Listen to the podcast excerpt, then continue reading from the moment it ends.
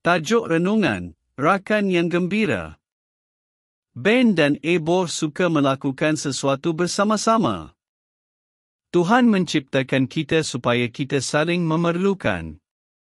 Tuhan gembira apabila manusia saling membantu dan berbaik-baik antara satu sama lain. Tuhan mahu kita bermain dengan baik dengan rakan-rakan kita. Tuhan mahu kita berbuat baik kepada orang di kawasan kejiranan kita. Dan Tuhan khususnya mahu kita mengasihi semua orang yang mengasihi Dia.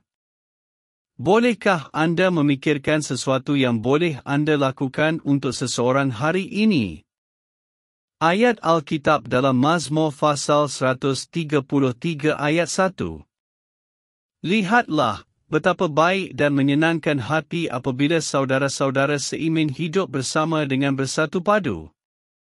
Mari ikut saya berdoa. Tolonglah saya, ya Tuhan, untuk menjadi baik dan sentiasa melayan orang lain dengan cara yang baik.